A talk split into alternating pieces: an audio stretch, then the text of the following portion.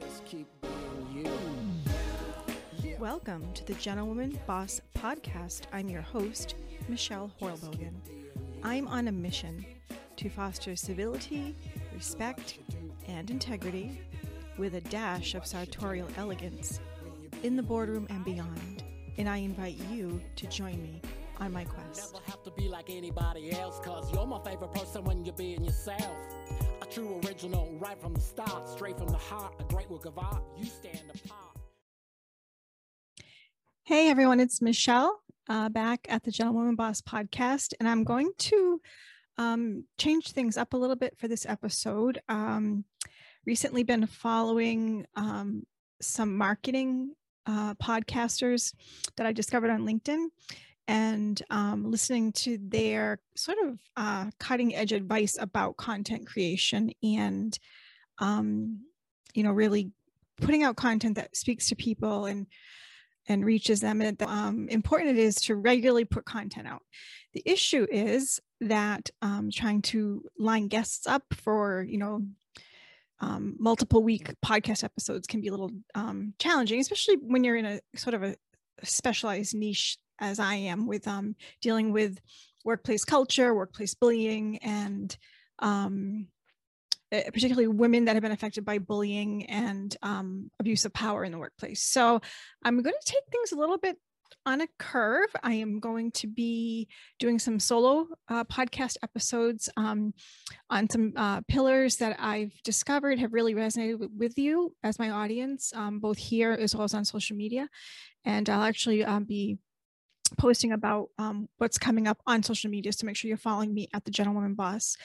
But I thought today I would talk about an interesting phenomenon that happened on my blog. So let's see, on June 10th, I published a blog post, and it's called "Of All the Gin Joints in All the Towns in All the World, Somewhere Off the Coast of Maine."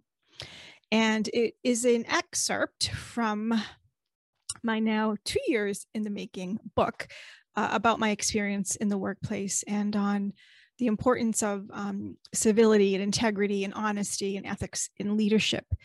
So my book initially started out, as many of us writing after we go through crisis, right? It was really sort of a venting outlet. It was a place for me to get rid of the anger I was trying to process inside, and to put into words what was going on, how I was feeling, without hurting anyone, offending anyone's feelings, because again, it's a very solo, lonely journey to go through. Even our family and our friends, they love us and they want to support us, but they really don't fully understand what goes on when you have a workplace betrayal, when you experience workplace abuse, gaslighting, DARVO, all these things that toxic employees, toxic leadership employ to drive a target, either drive them mad so they end up resigning, or drive them out because they're terminated. So it initially was more journaling. I mean, I said I was writing my book, but I was just putting everything, down. Everything was coming out, all the demons. And as time has gone on, I'm continuing to write, but I can see that my writing, the focus of my writing and the goal I want to accomplish with my book is not just a venting episode. I really want it to be something that can truly help people before they're in a situation like I was in a toxic workplace. So anyway, I decided on June 10th that I was going to write a blog post about a remarkable thing, like serendipity 101, that happened to me the same month I got fired. So I'm going to take today's episode to read you that blog post. It is a bit lengthy, but I think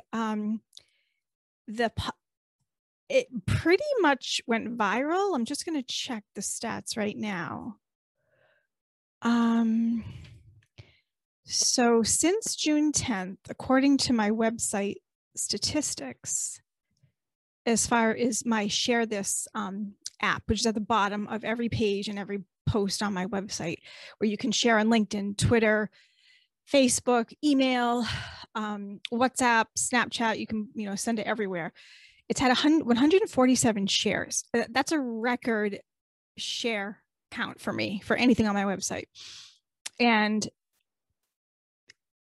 in line with that, I'm from old school internet sharing. So before we had all these great apps that you could made it very easy for you to share a page or something you're interested in, we would have to go up and copy the URL and then open an email and paste it, you know, that sort of thing. It was like, it was more of a mechanical step that you would share the URL. And so I'm thinking, well, so this has been shared 147 times through the Share This app, but how many people are like me and they just go and copy that URL and send it off to someone? So I'm thinking, I'm sure there's a way I can measure it, maybe with my Google Analytics, but no, I know there's a way I can measure it. I just haven't looked into it yet. But the point is that it kind of went a little viral, at least my level of viral. So I thought today I would entertain you by reading you my blog post about this experience I had just a few weeks after I was fired. And it's actually, I wrote the post, I pulled this out of my book notes because I think it really can give you hope if you've just been fired or dealt very unfairly with at work. If you're dealing with something right now, workplace abuse, so mobbing you, gaslighting you, making you feel like you're going crazy, you know, lack of support, taking away tools and things you need to be able to do your job, and you feel like you're really struggling and you're terrified of getting fired, but at the same time you wish you could get out of there and be somewhere else. My experience was the type of thing that gave me hope, like at a time that I really, really, really was very low and very broken and betrayed, and my trust in everything I've always believed in and advocated for was very damaged. So it's kind of got a great ending, a positive one. So stick with me for the length of it, and I will be right back to read to you from the Gentlewoman Boss blog. Hang on a few seconds.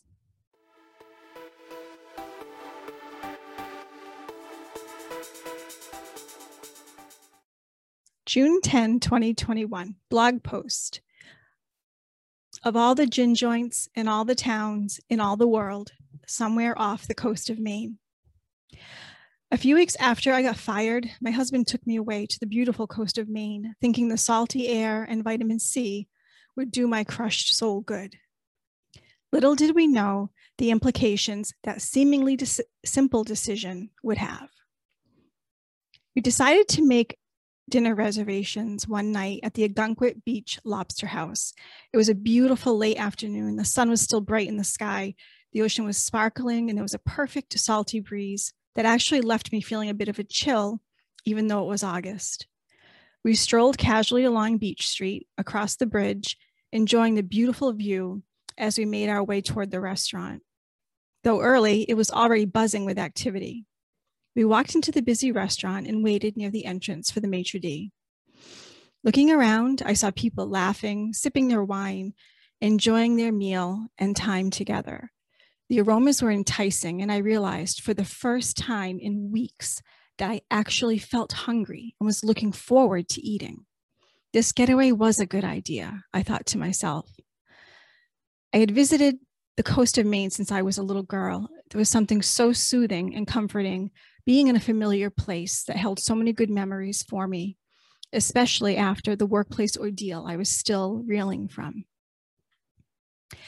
As we were being escorted to our table, I casually glanced to the left at a small party that was enjoying an intimate meal together.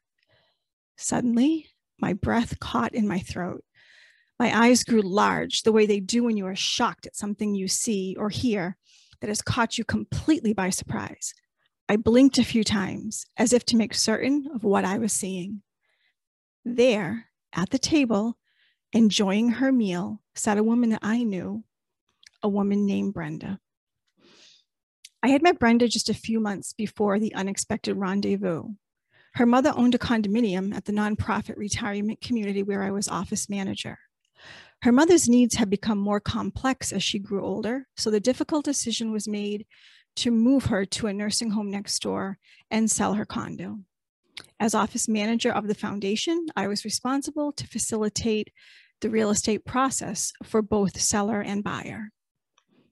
It was during this time that we first met. She had come down to Providence from Maine to help her siblings in transitioning their mother's move and preparing the condominium for sale. Brenda was a soft-spoken, unassuming woman, and the family was an absolute pleasure to work with. I knew how emotional the process could be for some families to go through, so I did my best to make myself available to them, but give them their space as well. She always gave me the courtesy of letting me know when she was coming to town, and I even found her waiting outside my office to let me know she was leaving after one of her visits. That was the last time I saw her. Things proceeded quite smoothly with the sale of the condominium, as both seller and buyer were professional, courteous, and excellent communicators. I was in constant contact with both parties through email, over the phone, and in person. Everything seemed to be smooth sailing until it wasn't. The sale of the unit closed in late July. About a week later, I received an email from the assistant to the attorney for the foundation, who also serves as its chairman of the board. It was sent to him, the executive director of the nonprofit, the business office manager, and myself. Attached were the closing documents from the sale of the condo. That same day, I received an email from the buyer of the condo. Attached to it were receipts for renovations done to the unit. In the email, she stated that on the day of the closing, the foundation's attorney told her to send the receipts to me for reimbursement. I immediately opened the attachment from the attorney's assistant to go over the closing paperwork. I went over it multiple times until I confirmed what I feared. The monies had not been paid at the closing to cover the renovations, $13,000 to be exact. I hit reply all and inquired about the agreement the buyer and seller had signed that the funds for the renovations would be paid out at the closing, and noted that as far as I could see, they were not. I asked for someone to look into it and follow up with me as soon as possible, knowing I would have to answer the buyer's email regarding reimbursement. That was a Monday afternoon. Tuesday was eerily quiet. I refreshed my Outlook a few times, hoping to hear back from someone in the know so I could answer the buyer honestly and accurately about the requests for the funds. No one acknowledged my email, never mind offered any clarification. When I went to the building next door to cover the receptionist's desk at the nursing home so she could take her lunch, as I did every day, the executive director, who was usually roaming around the lobby at that time of day, was behind closed doors with the business manager, my supervisor, the director of HR, the property manager, and the IT rep. Just a few minutes before the receptionist returned, they all came into the reception area. The IT rep, who had always been very professional and friendly to me, wouldn't look at me, but just walked towards the door with a smirk on his face. My supervisor quickly walked by the reception area with her head down, as if she had something important to attend to, as she rushed by me to her office that was just behind the area I was sitting. I had planned to ask her about my email, but her body language was clear. She did not want to engage with me. The executive director always wanted to perch herself at the front desk and start talking about whatever random topic she chose, just stared at me from the doorway, narrowing her glaring eyes, then turned around and marched back to her office and shut the door. Both women knew I was waiting for information from them. Even an acknowledgement of receiving my email and that they were looking into it would have set my mind somewhat at ease. But no, crickets. The swing from being completely ignored to micromanaged to ignored again was a cycle I was well familiar with, but this was something different. What are they up to? I thought to myself. How much more unprofessional can this place get? I was relieved when the receptionist returned and that I could walk back to what I thought was the safety of my office.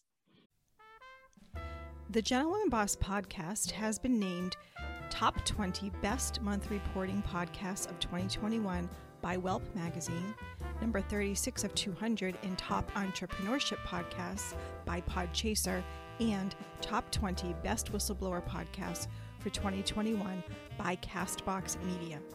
For sponsorship opportunities, please visit our website at thegentlewomanboss.com. I needed to stop feeling responsible for the problems that their lack of organization, processes, procedures, and professionalism were constantly creating. My concern was that the foundation would get stuck paying the rehab fees, and that was something that they could not afford, nor should they have to pay, figuratively and literally, if management and attorneys made errors at the closing. I was frustrated and feeling diminished by their lack of communication and response to my email. What was going on? The next morning, I woke up with a fever and a sore throat. This was always my body's way of telling me I was getting run down. I had suffered a serious bout with Epstein-Barr virus 2 summers before, and I knew I had to listen to my body if I didn't want to go through that ordeal again. I sent a text message to my supervisor in HR telling them I wasn't well and was taking a sick day. Neither replied. I took some ibuprofen and went back to sleep. A few hours later, I woke and saw I had multiple missed calls from work, as well as a text message from HR telling me to call my supervisor. My heart started to pound. What in the world could be so urgent? Had the buyer gone next door and demanded her money? My feverish brain raced all over the place. I got some cold water, took a few sips, and tried to compose myself. I was still half asleep and had a difficult time focusing my attention. The receptionist answered and put me through immediately to my supervisor. She began by feigning interest, saying she hoped I was feeling better. She then began to interrogate me about the email I had sent out Monday afternoon. Who did I think I was to even respond to that email to begin with? I was sent that paperwork for filing purposes only. Who was I to question it? How did I know the funds weren't paid out? How did I know there wasn't another check exchange at the closing? She fired on me fast and furious. I was still stuck at her first question. Who was I to respond to that email? I wanted to scream my answer at her. I was the office manager of a luxury retirement condominium community who was just trying to do my job. And for months, the additional and uncompensated job of the property manager while they were looking to fill that position. My job description clearly stated that I was to follow strict processes for condo sales according to procedural documents and to work closely with buyers and sellers to ensure smooth transition. The chairman of the board and paid attorney of the foundation told the seller to come to me for reimbursement of the funds. I was following through on his instructions to the buyer. My head began swimming. This is crazy, I thought. They are trying to pin whatever went wrong on me. Where is the money? I felt my blood pressure going through the roof. The buyer had already been through one unethical ordeal with the organization early in their journey to becoming condo owners. I was terrified they would not be as understanding this time and that we were going to have a huge PR crisis on our hands. The owners and directors were all highly respected, educated, successful, and connected persons of great influence and reputation. They would not appreciate being cast into the public eye in such a negative light. I tried to focus, but my head was pounding and I felt short of breath. I said something about discussing this when I get back, when I feel better, if I still have a job, and that was her cue. She fired me. I asked on what grounds. She answered, one of 4 different reasons that have since been put on record as the reason I was fired. They can't even seem to get that story straight. I told her they were going to have to do better than that and that I wanted a copy of my personnel file immediately, and then I hung up. I sat there for I don't know how long, my face burning, my heart pounding, my jaw clenched, and then I started shaking uncontrollably. I crawled under the covers and tried to calm myself down. Tears started streaming down my face. I felt like my head was going to implode. I tried to pray, but couldn't find the words. I felt like I was being suffocated. I couldn't breathe. I thought about the other unit sales I had worked through with the help of the foundation's attorney and chairman of the board. I had never been excluded from any part of the process. I was always included in emails and phone calls about the closing details. We had always worked so well together. He told me more than once what a great job I did and what a pleasure it was to work with someone so organized, professional, and pleasant. Why hadn't I heard from him? Did he know what was going on? Was he involved in my firing? Or would he just find out after the fact, as was more often than not the case when there was a major issue and the executive director took action without the board's approval? And where was HR? I had gone repeatedly to her to put things on her radar with hopes they would be addressed over the past few months. More crickets. Things suddenly became crystal clear. The sadness and disbelief turned to anger.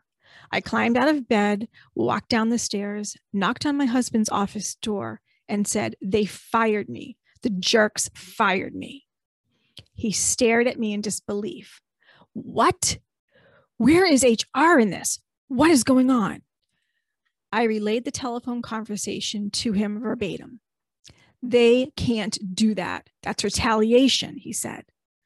I stared at him and said, "I'm calling a lawyer." He answered, "If you don't, I will." As I stared at Brenda's face in the restaurant, I saw her searching for recognition.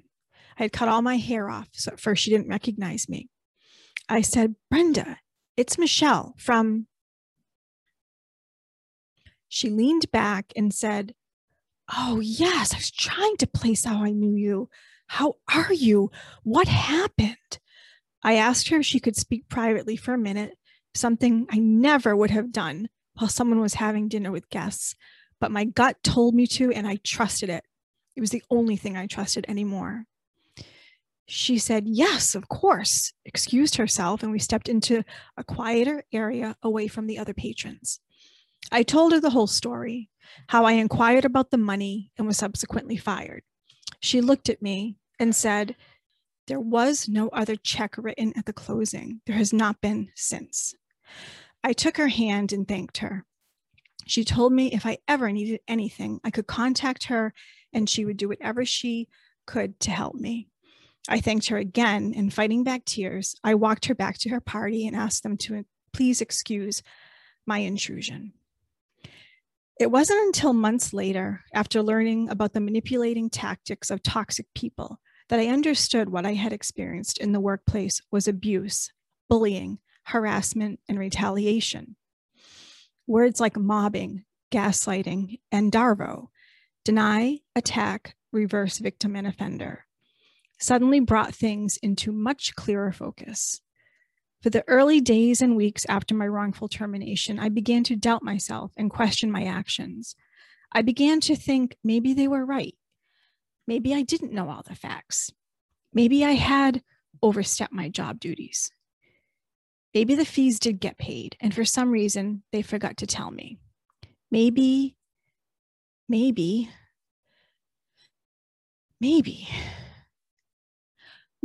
not. My personnel file arrived a little over a week after they fired me. As I opened it, my hands shook. I felt as if I was on a bomb squad with no PPE. Leafing through the pages, I came across my job description. Immediately, I knew something was off. I began to read it over and within seconds saw that it had been altered, specifically in the areas where they alleged I had crossed boundaries. That's the funny thing about toxic workplaces and toxic leaders. They panic and do stupid things that end up coming back to bite them in the end. I called my attorney. He laughed and told me that was great news and to send it all over, which I promptly did. I began to gain more clarity and the fog of confusion began to lift.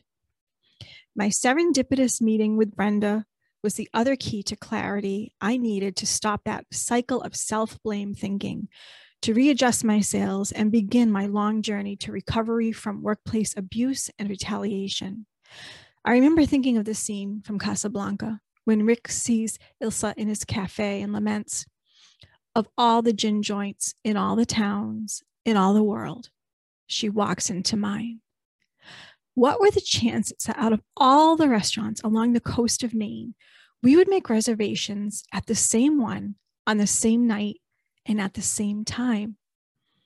To this day, I still smile at that and hope that someday our paths will cross again, and I can thank Brenda for the gift she gave me on that late afternoon somewhere off the coast of Maine.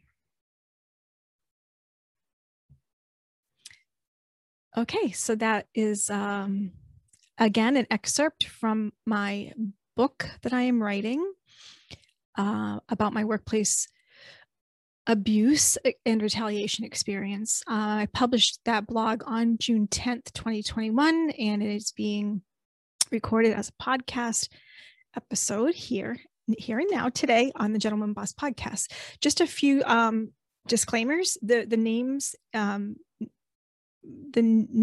in the post were changed out of privacy, respect for privacy of people involved, and this is, again, my recollection of what transpired. It was almost 2 years ago. August is 2 years. And because I am working on publishing a book, there are some very minute details that are being left out, again, privacy concerns and things like that. So if you want to, there's more information actually on the blog itself, because I actually share pictures of my two job descriptions, the first one being the one I was handed when I was offered the position. It was also in my sign-on packet of information, which clearly showed that the work I was doing, that sending that email, was well within my job description. And then there's also a picture of the altered description they sent a little over a week later in my personnel file, where they had made edits to it to try to back up, with their claim to my insubordination, I suppose. So yeah, check out the blog post, and if you like it, you can share it. Like I said, there's the share this app at the bottom, or do it the old-fashioned way like I do and just copy paste that URL somewhere. I would really love feedback on it, because I'm not really sure the tone I want my book to take. The only thing I know is I want it to help people. So if you've listened to it to me this far today, or if you've read the blog post, I really, really, really would appreciate your feedback. The tone of it, the messaging, is it too dramatic? I mean, that's literally what happened, but I know it seems like out of a movie, because it felt like out of a movie.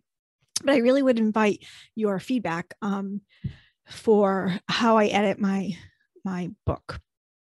So again, I'm going to be changing up the format of the podcast a little bit and doing some solo episodes, bringing some content pillars to you.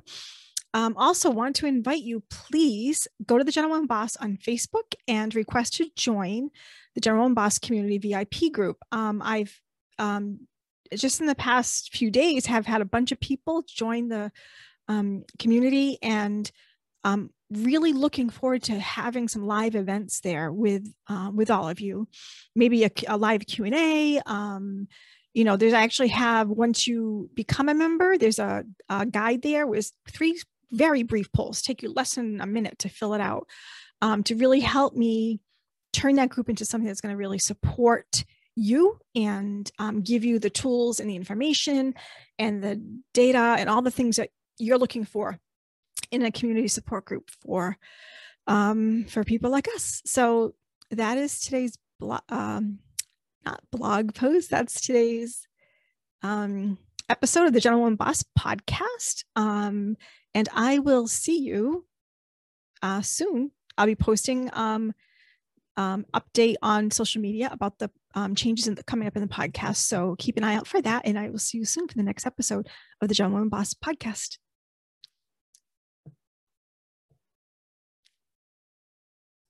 Thank you so much for tuning in to this episode of the Gentlewoman Boss Podcast. Please remember to download my podcast so you can listen whenever and wherever you'd like. And if you're enjoying the show, please take a moment and leave a review on iTunes and Apple Podcasts. Thank you so much if you've already done so. It really does help with ratings and distribution of the show. I also invite you to email me if you'd like to share your story or if you have a question you'd like answered on an upcoming episode of the show. Just visit thegentlewomanboss.com and click on the Contact tab at the top to email me. You can also follow me on social media at gentlewomanboss.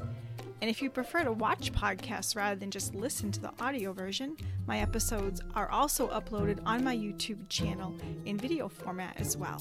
Click subscribe, and when new episodes drop, they'll show up in your YouTube feed. It's super easy. So until next time, remember, always choose to be the gentlewoman or gentleman in the room. I'll see you soon for the next episode of the Gentlewoman Boss Podcast.